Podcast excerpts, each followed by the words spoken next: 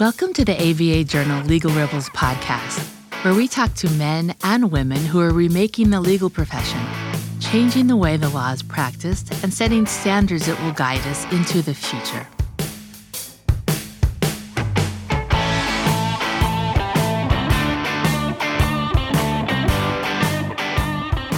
Hi, everybody. Today we're going to do something a little bit different on the Legal Rebels podcast. My name is Victor Li, and I'm Assistant Managing Editor of the ABA Journal. My guest today is Niki Black, Senior Director of Subject Matter Expertise and External Education at MyCase. She is the nationally recognized author of Cloud Computing for Lawyers and is co author of Social Media for Lawyers The Next Frontier, both published by the ABA. Most importantly for me, she writes columns about legal technology for the ABA Journal. Niki is here today to have a discussion with me about the top stories in legal tech for 2023. Spoiler alert, we might talk a little bit about ChatGPT and other generative AI tools. Welcome to the show, Niki. Thanks so much. I'm looking forward to talking about all these interesting topics. Yeah, me too. So I gave the brief elevator version of your of your bio. Can you talk a little bit about yourself and how you got to where you are today? Sure. I practiced law for about a decade here in Rochester, New York, starting out in the public defenders and then moving on to a civil litigation firm. And then I have worked in the legal tech space, connecting lawyers with technology for probably almost two decades now. I started off with my uh, sui generis blog, and that's how I got to meet everybody in the space. And I started writing columns for um, the Daily Record. And from there, I ended up writing those two books that you talked about and was hired by MyCase in 2012. And uh, MyCase was acquired by Affinipay, which is LawPay's parent company last year. And throughout my tenure, the last 11 years with MyCase, I serve as the bridge between lawyers and technology, both internally and externally. So, externally, I write articles for ABA Journal, Above the Law, the Daily Record, and I speak with lawyers at conferences across the country to help them understand uh, how to use technology in their practices. And then internally, I serve as the bridge between technologists and the industry. So I help different teams understand the legal industry, the practice of law, um, attorneys and their mindsets, and how lawyers use different features. And I love technology. I'm really passionate about it, and I consider myself really lucky to have this position and this opportunity to be enmeshed in legal tech. So you've always been a, you've always been a forward thinker, obviously with the cloud computing book. I mean, nobody was talking about the cloud at that point. So, you know, one reason why I wanted to have you on the show was to talk about obviously ChatGPT and other generative AI tools uh, that are built on large large language models. Um, we've devoted several episodes of the show to it, but for those of you who might not be familiar with it, it basically allows users to type in queries in natural language and receive answers as if it were from a human. Uh, the large data set and the ability to analyze and disseminate uh, data quickly allows users to do research, get answers, draft written documents, and produce all sorts of content in a fraction of the time it would take if they did it through the usual means. So obviously, it has all sorts of uses for lawyers and others in the legal industry, but obviously, it has potential pratfalls as well. So, talking about that, I mean, were you surprised at the level of enthusiasm and adoption that you've seen uh, in the legal industry with, with uh, when it comes to ChatGPT, GPT and other tools like that uh, because i mean obviously we have a reputation for being you know kind of resistant to change risk averse. Were you surprised to see lawyers just really kind of embrace it? It's a really interesting question and if you had asked me you know a little over a year ago before chat gpt became a you know was released in on november 30th last year i would have had a really hard time predicting this level of receptiveness to any type of technology or any new technology being as impactful as I think as ChatGPT and GPT powered tools have already been, and how I think generative AI will be both across our society and also in our industry. I think what's really unique looking back, I think what really set our industry up for being so receptive to this technology was the pandemic and how it impacted technology adoption. It rapidly accelerated technology adoption, and lawyers were using technologies uh, at a rate that I don't think anyone could have predicted before the pandemic hit because it forced them to use these cloud based technologies in order to stay operative and in order to get work done and also just interact with their family and friends while they were quarantining.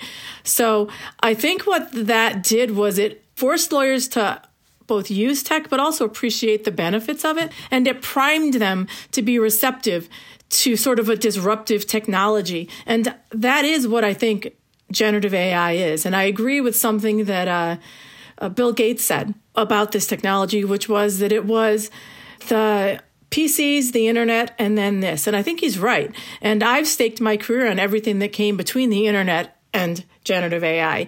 Uh, you know, cloud computing, mobile computing, social media, uh, all of these tools completely change the way that we communicate, conduct business, interact with the world. And yet, I think generative AI is truly on a different level and is going to change our lives and the way that we interact with everyone around us, also at a much faster rate than anything we've ever seen. I agree with you. I mean, I think part of it also was that it's just so easy to use. I mean, you just type in an answer and uh, sorry, you type in a question and boom, there's your answer. I mean, maybe you know, obviously you have to um, then check the veracity of it, and you can't just accept it as as, as gospel. But but you know, I mean, know, like like what like like what you were saying, like with the pandemic, it's like there were all these things that came came out during the pandemic that were supposed to help us, you know, be more productive, and some of them some of them were helpful and, and become part of our usual tasks like Zoom and whatnot, and, and, and those type of tools. But then also, I remember like you know, people were like, oh, the metaverse is gonna be be this huge thing that will help people be be able to interact and be able to talk to each other and kind of and, and be able to like do things that instead of having to leave their house they could just do it from instead of instead of having to go somewhere like to court or to a legal or to a law firm or whatnot they could just do it from the comfort of their home. But you know it's so complicated and you know a lot, a lot of people didn't understand it and just the level of adoption just wasn't there. But i feel like just with gpt and, and these type of tools it's just they're so easy to use and they're so they're so self-intuitive. And plus you know i think the media probably helps too because like you know we've you know, not not not necessarily us, but like you know, you had all these stories about these fun stories about oh, people typing in like oh, give me a Shakespearean rap in the in the style of like Eminem or something like that, and th- that, that that kind of stuff kind of resonates with people. I think. Well, for sure, and I think another reason that you're going to see this level of adoption in our industry, and already we already have, is because one of the primary ways of using it is text based with text based output. And that's the primary mode of communication and work that is accomplished in the legal space. So it makes it particularly impactful in our space. And also, that's why a lot of the studies are saying that uh, legal the legal industry is going to be one of the key white collar industries that's going to be significantly impacted. And the other thing I wanted to mention was that one of the things that I do um, with my company is that I oversee benchmark reports that pull data from our software and I write reports on that, and then an industry survey report. And this year's industry survey report, which is uh, going to be published in uh, in January, had a whole section on generative AI, and we found that 27% of the 2,600 respondents had um, already used generative AI. And for our industry, that's pretty significant. So, and especially given the 2,600 respondents. So that just gives you a sense of in just one year, a quarter of lawyers have. Uh, well, legal professionals, it wasn't just lawyers, but mostly lawyers, have already started using this technology. And that's pretty impressive when you think about it. Yeah. Yeah. And obviously, we're talking about the potential game changing aspect of it and whatnot. But obviously, you know, we also have to kind of look at it with a little bit of caution, right? So I guess my next question to you would be sort of like, you know, how much how much hype is too hype? Uh, is too much hype? You know, like like are we getting a little ahead of ourselves as far as like the things that it can accomplish like i mean some people are saying oh well the time savings on using gpt and this type of technology for like research and for drafting and stuff could then be passed on to the consumer or maybe even lead to the elimination of the billable hour or things like that i mean do you see things moving that far or is it just more just do you think it's going to be more incremental change and then you know we'll see we'll kind of see where things go down the line i think it's going to be significant change really quickly because we're at this stage of Moore's law, which is the this law that predicts how quickly tech advances. Uh, it's almost been obliterated at this point. It, tech is advancing so rapidly that Moore's law is no longer uh, um, applicable. And what it had said was that every 18 months, computer speed doubled. But now that uh, generative AI is on the scene, and we can create generative AI, generative AI agents, which can work with other generative AI agents to both create technology to get work done. There's this exponential leap that we're seeing in terms of the technology acceleration, and it's getting it gets better every time that we you know you dive in and try to use it and just this week google released gemini which is their uh, advanced version of generative AI, and it's I've tested it out. It's pretty impressive. Uh, so I think that there are absolutely um, some hurdles that the legal industry needs to address, and there are ethics opinions coming out. Like just uh, this month, California's came out, but uh, ethics guidance. But I do think that in terms of the billable hour, I think it's going to disrupt the billable hour. I think I'm I'm in the minority. Most people that I've spoken to disagree, but I think that between the ways that it can streamline legal work and then the ability to have generative AI baked into all the software that your firm uses, including the software that your firm uses to run your business. You can take generative AI, apply it to your f- firm's data, and more accurately predict how much a new case will cost your firm to take it to completion. And then you can actually create predict and create flat fees that are pretty accurate and will allow your firm to profit based upon both the type of case and analyzing how long it's taken your firm to bring cases like that to conclusion in the past. So I think that when you take all of that together, both the efficiencies and the actual legal work and the ability to more accurately predict how much time is going to be taken for a specific case, I think it will disrupt the billable hour because what's going to happen is boutique firms, you know, lawyers that leave large law firms and start a boutique firm in a special practice, uh, focus on a very singular practice area are going to be able to undercut the fees that these large firms are charging because they're going to accurately be able to predict the cost of a case and charge flat fees, which is what clients prefer.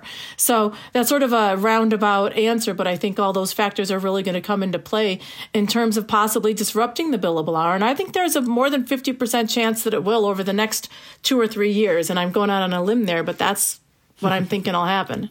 Yeah, I'm of two minds about that because I, have long kind of looked at the billable hour sort of like it's like Keith Richards, right? It's really resilient. It's never going anywhere. So, uh, but on the other hand, I, I kind of feel like well, there was something before the billable hour. People, lawyers still got paid and still you know, were able to make a living before before it came about. So clearly there was life before it, and, and there could be life after it. So I, I think it'll come down to, to the clients. It'll come down to the to the law departments. It'll come down to the companies. If they're if they embrace this technology and they're like, well, hey, wait a minute, like if it takes you know a fraction of the time that it used to take to do like a motion to dismiss or a motion for summary judgment or whatnot, then why why are we paying you know like for for like two three hours of work when when it can be done in in in a fraction of that? So you know, I think I think I think if they the, the more the more the technology improves, the more it cuts down on inaccuracies, and the more it's it's embraced by you know the you know clients and by you know law departments and whatnot, then inevitably then they'll start going to law firms and be like, well, wait a minute, we're not going to pay you the usual rates. We're not going to do this. Like it's it's going to have to, it's to have to be done, you know, with with some sort of like yeah, either alternative fee arrangement or some flat fee or or maybe even a subscription or whatnot. I think I I, I but but you know but I don't I don't know if we're at that point yet. But I do think that if, if, the tech improves and it gets embraced by a much wider cross section of you know clients and and and and in-house departments and whatnot, then yeah, it could definitely tip the balance. Well, we both come from a criminal law background, and in that practice area, defense attorneys tend to charge. I mean, they charge flat fees, and they're able to predict pretty accurately and over time make significant amounts of money uh, by predicting the you know how long it's going to take a felony case to come to conclusion. And that's just the way it's done there. So that's what always sort of confused me about civil litigation. If you can do that in a criminal case you can do it in a civil case. You know those are slightly less predictable but you still can do that. So that's why the other thing i think that's also going to happen is that you know the ethics opinion uh, the guidance that came out from california talked to actually addressed charging for the, the ways that you can charge clients fees for using generative AI. And what it said was that you cannot charge for the time saved, but you can charge for the time uh, actually conducting the research. And quite, and honestly, that's akin to how we conduct legal research, right? And how we charge for legal research these days. The time that it takes you to actually conduct the research is what you're charging for, including crafting the appropriate queries, and in this case, prompts for generative AI. And I think what you're going to see is because you cannot charge for the time saved exactly what you talked about, which is that some firms are going to be undercutting others significantly, and that's going to affect the consumer's percep- perception of what they're going to be willing to pay for. And look, let's be honest, right? I mean, and, and this kind of ties to what we've been talking about in general. Like, you're not just going to type a query in the in the in the chat ChatGPT or whatever, and just be like, okay, here's my here's my response or here's my motion or here's my this or that. You're gonna you have to check all the citations you have to check all the uh, uh, the information to make sure it's accurate otherwise you end up like those lawyers that file the motions with the made up cases and whatnot and get in trouble. So it's not like you're just typing it into gpt and boom there there you go. You have your paperwork. You you still have to do the work to kind of make sure everything's correct make sure you craft your, your queries correctly, make sure you're, you know, you're citing good law, you're citing accurate law, you're citing actual law. So there's still a lot of lawyering work that still has to be done. So it's not like, yeah, you're not going to spend five hours doing it, but it's not like you're also, it's not like it's going to be like five seconds and you're done, you know? So in that in that vein, sort of like kind of like looking at the accuracy of GPT and and this other these other types of um, you know large language models and whatnot. Um, where do you kind of see that heading? Uh, you know, like like in, in this year and, and, and, down the road. Like, do you think do you think that it'll get more accurate and, and the information will get better over time? That's already happening, and with the larger legal companies that have that have already released generative AI into their legal research tools and also some of their other software platforms like LexisNexis and Thomson Reuters, they already are able to say, I think that if I recall correctly, one of them said 99.9% accuracy rates because by guardrailing the data and only providing a specific data set to the generative AI, and also by oftentimes putting stuff on the back end in terms of tweaking the queries or the prompts that are put in there, and also limiting other aspects in terms of responses on the back end. They're able to limit that significantly compared to what you're seeing with the publicly available tools like ChatGPT or Google Bard. So I think that that's already happening. They're able to significantly limit it, and it's only going to get better over time. And that problem will be solved. I know it's a challenging problem from a development standpoint, but it will be solved. And it's, like I said, because the tech is accelerating so quickly, it's going to be solved a lot more quickly than it uh, you might think that it would be. So I think it's going to, those issues are going to go away. And as ethics opinions are released that give lawyers more guidance and more, uh, a more of an understanding of how they can accurately use these tools, that's going to give them a security blanket more than anything else. Because the current ethics opinions are already sufficient and the rules and the comments to them. But this just gives them a roadmap of implementation so that they feel like they're doing it appropriately. All right, before we continue, let's take a quick break for a word from our sponsor. If you're like me, you're probably a bit frustrated with the state of our political system today. Democracy Decoded, a podcast by Campaign Legal Center, examines our government and discusses innovative ideas that could lead to a stronger, more transparent, accountable, and inclusive democracy. Listen at democracydecoded.org to their new season, which takes a deep dive into democracy at the state and local level by highlighting different ways to ensure that every voter's voice is heard filing court documents, serving legal papers, collecting electronic signatures, all critical parts of the litigation process, yet ones that are time consuming and error prone. But what if you could do more straight from your case or document management software? InfoTrack automates data entry, document selection, tracking, and information syncing across all these core tasks and more by integrating with your core systems like Clio, Smokeball, Leap, MyCase, and others. Spend more time on substantive legal work and less time on busy work. Learn how simple it can be at infotrack.com/simple.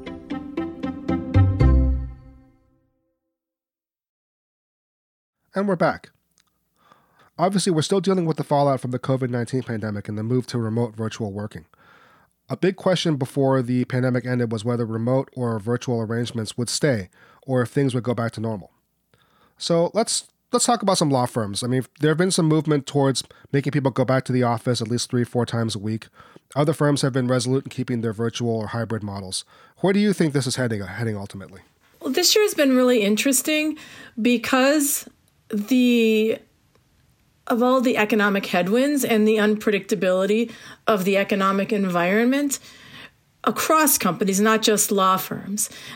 Because there was so much unpredictability, and because law firms were seeking to sort of regain the advantage over their employees, if you will, there put them in a position where there could be layoffs to kind of create some a sense of uncertainty amongst the employees and give gave them leverage in terms of trying to push employees back into the in, into the office. And one thing that I think is interesting about that whole push to go back to the office is we learned during the pandemic that legal work could be done, it could be done efficiently, and money could be made when people work remotely. It's profitable. But as Joe Patrice has pointed out from uh, he's with Above the Law, and he's pointed out a bunch of times during our weekly webcast that you and I are both on that the investment into real estate that was done pre-pandemic with all of these both companies and law firms locked into 10-year leases where they can't get out of them that are incredibly expensive in these downtown areas in these in these large metropolitan cities they're locked into these and they want to get the benefit of that investment and also in my opinion you've got a lot of narcissists at the top of companies and law firms and what no and narcissists need narcissistic they need a, a narcissistic feed. They need to feed off of other people. And if they're not in the office with you, it's much harder to do that, to um, feed your needs as a narcissist. And so I think that's another reason why you're seeing this push into the office.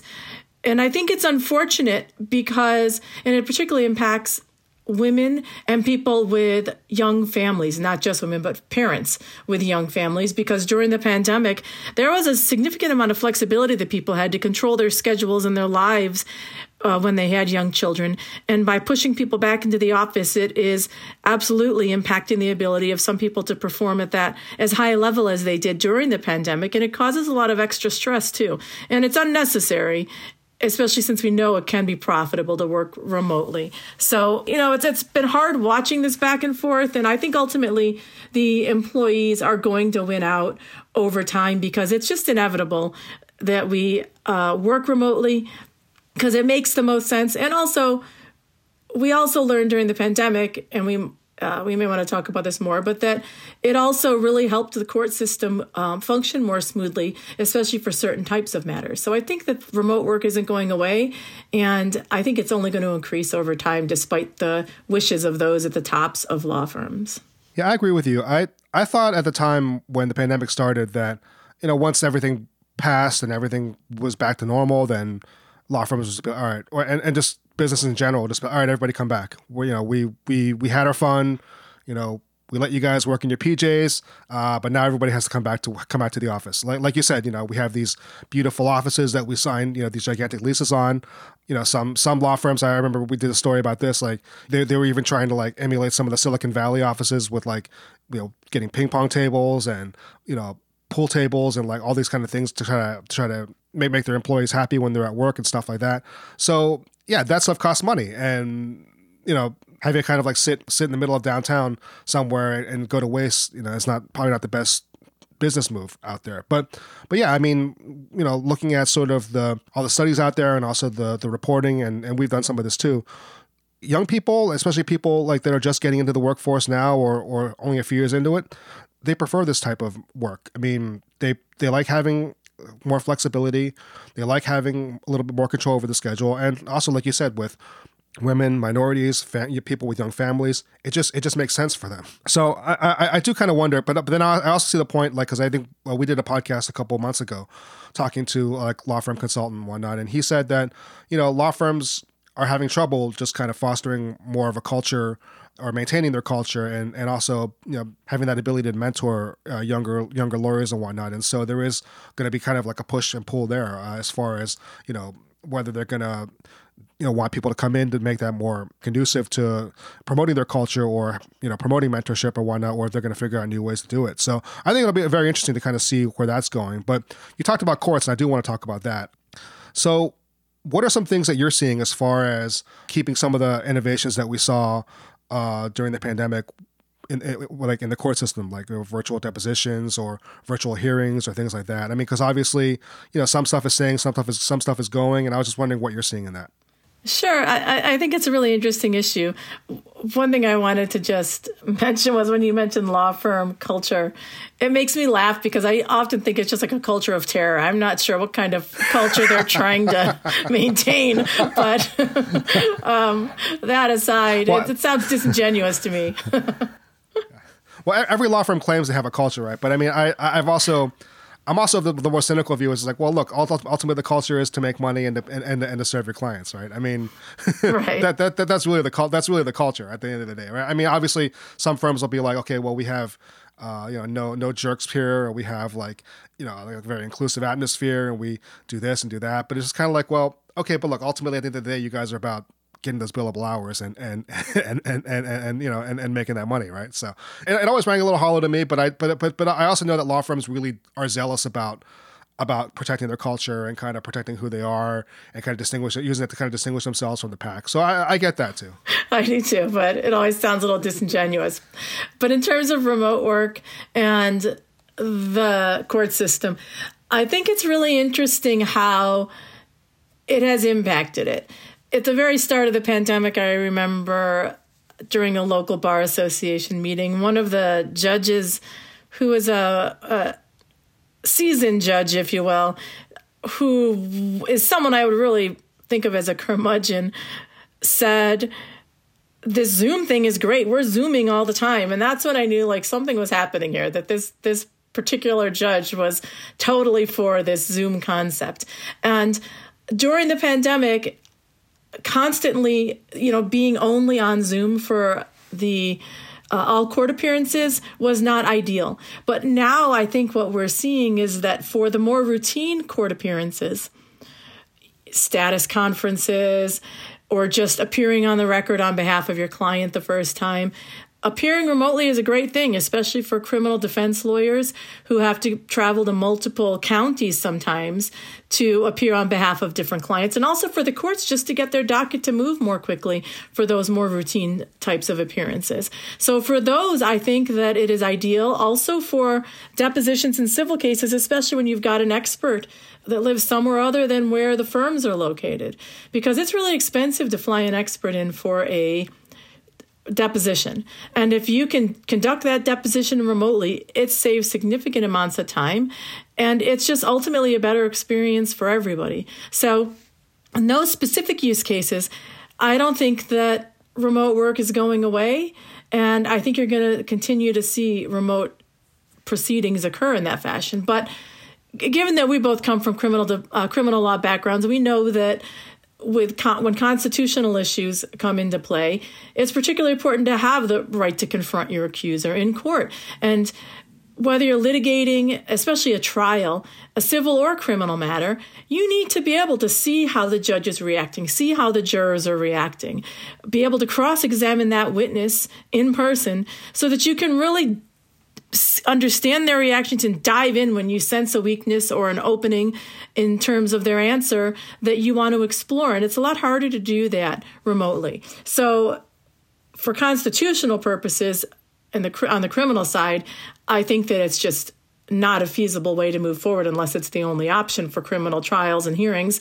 And on the civil side, it's just not preferable because I don't think it's good for trial tactics and for the best representation of your clients. So I think it's gonna you're gonna see it. It's gonna be different across the board, but there's some cases where it's absolutely gonna be a mainstay, in my opinion. I agree with you. I think you definitely lose a lot by not being in the courtroom with the jury and with the witnesses and with your clients and things like that, with the judge and the stenographer and all that stuff. I think you definitely lose a little something. You, you lose a lot actually, just just aesthetically and just tactically and things like that. But also, like you said, you know, there is that there there is a confrontation clause issue for criminal matters and whatnot, and whether or not you know these these type of trials actually would violate that. I think that that, that is an interesting legal question that uh, I don't know if that's necessarily making its way through the courts or or maybe it's it's moot at this point. But yeah, I I, I remember thinking just when it, when it started with with these um, remote hearings and whatnot that that was going to be an issue. And but also I, I think you know one, one one other thing is that like you know we talk about you know, and this kind of ties into what we talked about earlier with technology kind of taking on a lot of the tasks that, you know, a task that lawyers would ordinarily do. It's like, well, we're talking like kind of um, we're talking more preliminary stuff. We're not talking like the actual like trial strategy. We're not talking about like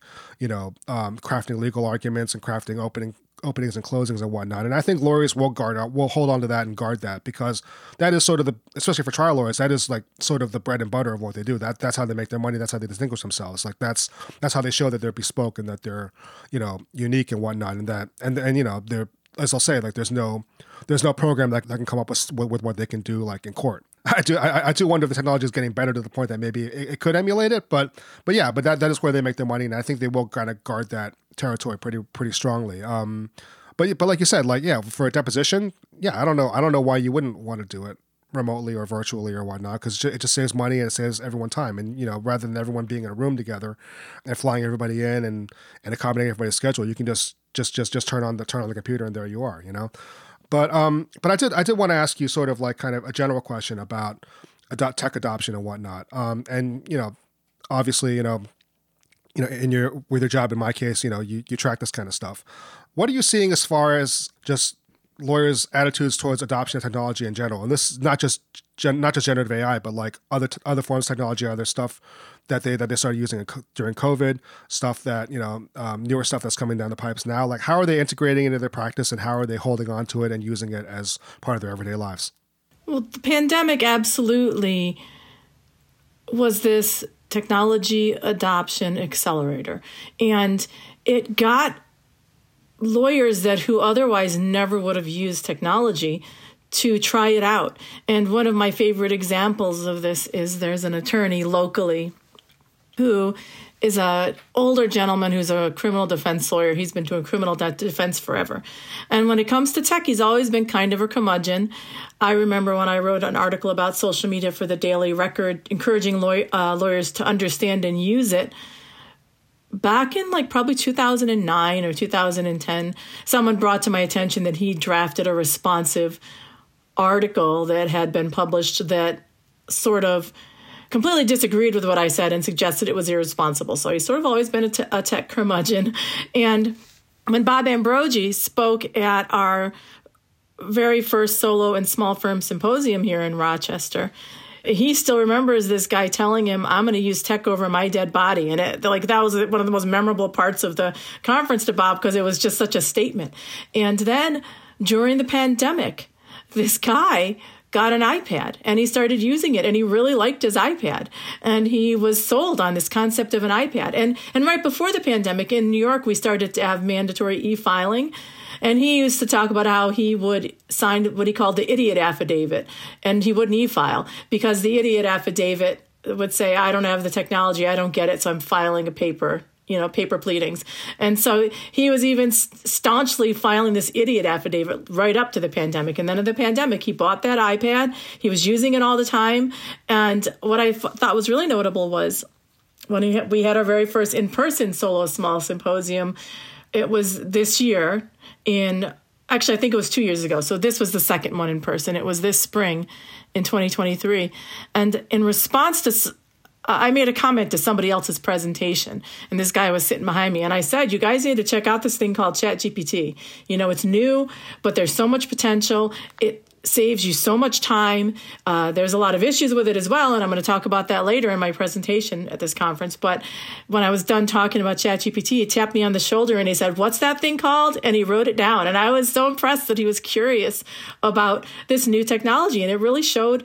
It to me was this it was a 180. Like this guy was going in a completely different direction than he was before the pandemic. And I think it was indicative of what happened with all lawyers. And uh, the data from our legal industry survey shows that. The first survey that we published in 2021, we actually we have data on how much lawyers were uh, on uptick. Like we asked them, how does your tech use compare before the cam- pandemic to now? And then last year in our survey, we did the same thing. So we have two years worth of data where we surveyed over 2,000 lawyers each year and asked them how their uh, tech use changed, and it was pretty uniform from year to year. With like seventy, uh, the, the, amount of lawyers that were using uh, that had used cloud computing increased from like seventeen to twenty percent before the pandemic, and I think those numbers were a little low, quite frankly, to like uh, 70%. So there was a huge uptick in usage and understanding that they were using it. I think that's part of it. Lawyers don't always realize they're using the cloud, but now they do. Um, but so there were some significant gains, and, and 70% were planning to incorporate more remote tools both years into their practice within the next year. So, you know, lawyers are significantly using technology at rates they never had before. And it was the pandemic that drove them to do so. And now with generative AI and their interest, I've spoken about it at, uh, across the country because I've been writing about it since early this year. And so I've been asked to speak in a number of different times this year. And the interest and the level of receptiveness and curiosity is unlike anything I've ever seen in my entire career. So I think we've got some really interesting times ahead of us uh, when it comes to legal tech. Well, so he he wrote down ChatGPT. He didn't he didn't put it in his iPad. No, he wrote it down. That's a good point. nope, he wrote it down. well, ba- baby steps, right? for sure. So uh, let's take a quick break for a word from our sponsor. Delegate out those tasks that take up your time. Staffy can help you with your legal, administrative, marketing, and even client facing workload. Hiring Staffy's top notch bilingual virtual staff means Staffy does the recruiting, hiring, and training for you. Then, if you need a change, Staffy handles it. You get to concentrate on your strategic work. Schedule a free consultation at staffy.cc. That's S T A F I dot cc and get $500 off with code HAPPY24. And we're back. So let's talk about legal tech M&A. Uh, I've joked with you in the past that we always seem to have a story every year about how it was a record-breaking year in terms of deal volume or value. But this year, it seems like M&A deals are, and especially in the legal tech sphere, are down, and they're down throughout the whole industry in general. There were a few big ones like Casetext being acquired by Thomson Reuters for 650 million, or you know Fastcase and VLEX merging and whatnot. But it seems like the deals are down all over, especially in, in the legal tech sphere. So, what do you? I mean, what, like what, what, what do you kind of attribute that to? Well, it's been an interesting year. I alluded earlier to the economic headwinds and the economic unpredictability, and that significantly impacted companies and their investors, private equity or venture capital. It affected their willingness to take risk. So, because the willingness to take risks was significantly reduced, given all that unpredictability, uh, that also reduced the acquisitions because acquisitions are a risk. And, and especially the two prior years were just off the charts. So something had to give, right? There was already a ton of consolidation that had happened. And there's only so much room for consolidation and then what happens like the next thing that happens is some new category comes along in terms of software. A bunch of new startups jump in and then that gets consolidated and that's sort of what generative ai has become right? There have been so many new startups rolled out that are generative ai focused in the legal tech space and outside of it. So you know the m&as were significantly reduced i think partly just because something had to give and also because of all the economic uncertainty the high inflation rates you know gas being so high. It was felt you know trickled down throughout uh, everybody's experience and the investors were just unwilling to engage in a lot of risk. So i think that's essentially what we were seeing this year. Yeah I, I agree with you. I think obviously there was a big yeah I, I, yeah I think there was part of it was a kind of a course correction from the couple of the previous couple of years, but also I think everyone just expected things to kind of be really bad. You know, I mean, inflation was looking like it was going to be uncontrollable.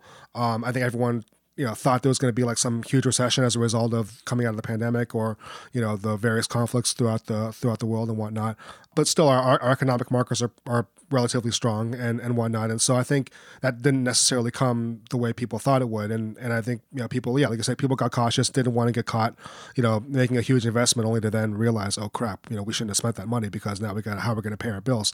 So it'll be interesting to kind of see kind of what what happens this uh, you know th- this next year, especially with like you said with generative AI and whatnot. I mean, do you think that could spur like a next kind of boom in sort of M and A deals you know in the coming year? I think what's interesting is that what happens, and people have, that have been in tech a long time have told me this is what you see is in any given category of software, lots and lots of startups popping up, and it gets to a point where it feels like whack a mole. You can't even keep track of them all. And then there's the inevitable consolidation. And you ultimately end up with a few major companies that are in that category. And so I think that we're absolutely seeing that with generative AI, except I think it's going to happen much more quickly. And I think we've seen that across the board when you look at premises based software. Those consolidation periods took a lot longer than they did with the cloud based software. And generative AI is just in this stage of, uh, you know, in terms of Moore's Law and this unbelievable exponential rate of acceleration in terms of technology rollouts. And I would argue that the consolidation, the, the rate of consolidation, uh, is it's going to happen a lot earlier than it has with other types of tech, and the rate is going to be a lot quicker.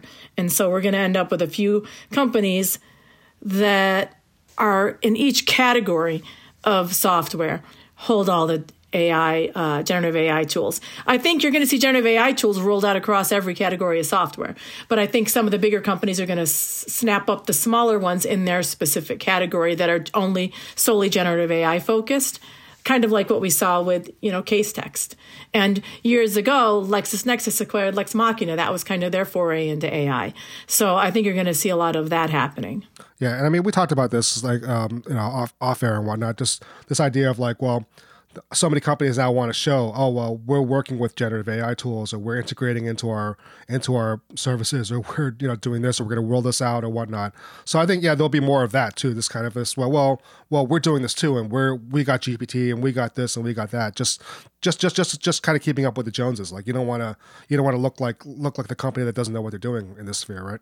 Well, one thing that's been interesting to watch in that respect is at the very beginning of this year a handful of companies rolled out one or two generative AI features into their software. They are very simple features, but they rolled it out immediately, and they were all GP, uh, Chat GPT or GPT based, OpenAI. And then you saw a whole bunch of just little startups all over the place in different categories, most of which were using Chat GPT or OpenAI's technologies, but not all of them.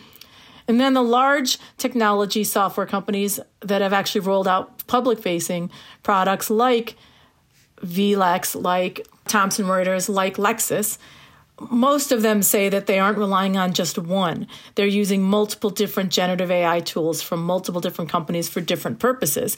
And initially, when we all heard that, we thought that was interesting and we weren't exactly sure why. But I think in the, for the long game, that actually was was and will continue to be a really smart decision. This thoughtful, careful implementation, because as we learned from the OpenAI crazy weekend, that debacle of Altman getting fired and then being back on and then other the whole board getting fired all of this happening over the course of a weekend is there's a lot of instability and unpredictability because the advancements happening so quickly because it's such a new technology and so the companies that kind of were a little more thoughtful and careful in their implementation and didn't put all their eggs in one basket probably are going to be the ones in a better position in the long run. So even though it initially seemed like why are they resting on their laurels, I'm not sure that they necessarily were. I think that they were assessing the risks and the instability and making some informed decisions that would put them in a more stable position when they did roll out these products and also roll them out a little more thoughtfully and um, impactfully for their customers and based upon what their customers tell them that they actually need rather than just a intuition or a knee-jerk reaction on that. Gotcha. So finally if our listeners want to get in touch with you for whatever reason uh, what's the best way to do that? An email that they can use is niki n-i-k-i dot black b-l-a-c-k so niki.black at mycase.com, which is M-Y-C-A-S-E dot com. So niki.black at mycase.com. Or you can also find me on LinkedIn, which is where I tend to spend most of my time. Surprisingly, I never would have predicted this uh, a few years ago, but in the wake of the uh, Twitter just falling off of its throne and uh, becoming a dumpster fire. Uh, it seems like there's a lot more interactions going on these days on LinkedIn. So you'll find me there as well. You were on TikTok for a little while, though. I was on TikTok and I love TikTok and I watch, I use it a lot, to, I consume, but I, it was a lot of work to create those videos and I only had so many yeah. ideas. well, there are only so many dance moves you could do, right? Right, right. Uh, well, thanks for joining us, Niki. I appreciate it. Absolutely. I enjoyed the conversation. Thanks for having me. I did too. If you enjoyed this podcast and would like to hear more, please go to your favorite app and check out some other titles from Legal Talk Network. In the meantime, I'm Victor Li, and I'll see you next time on the ABA Journal Legal Rebels podcast.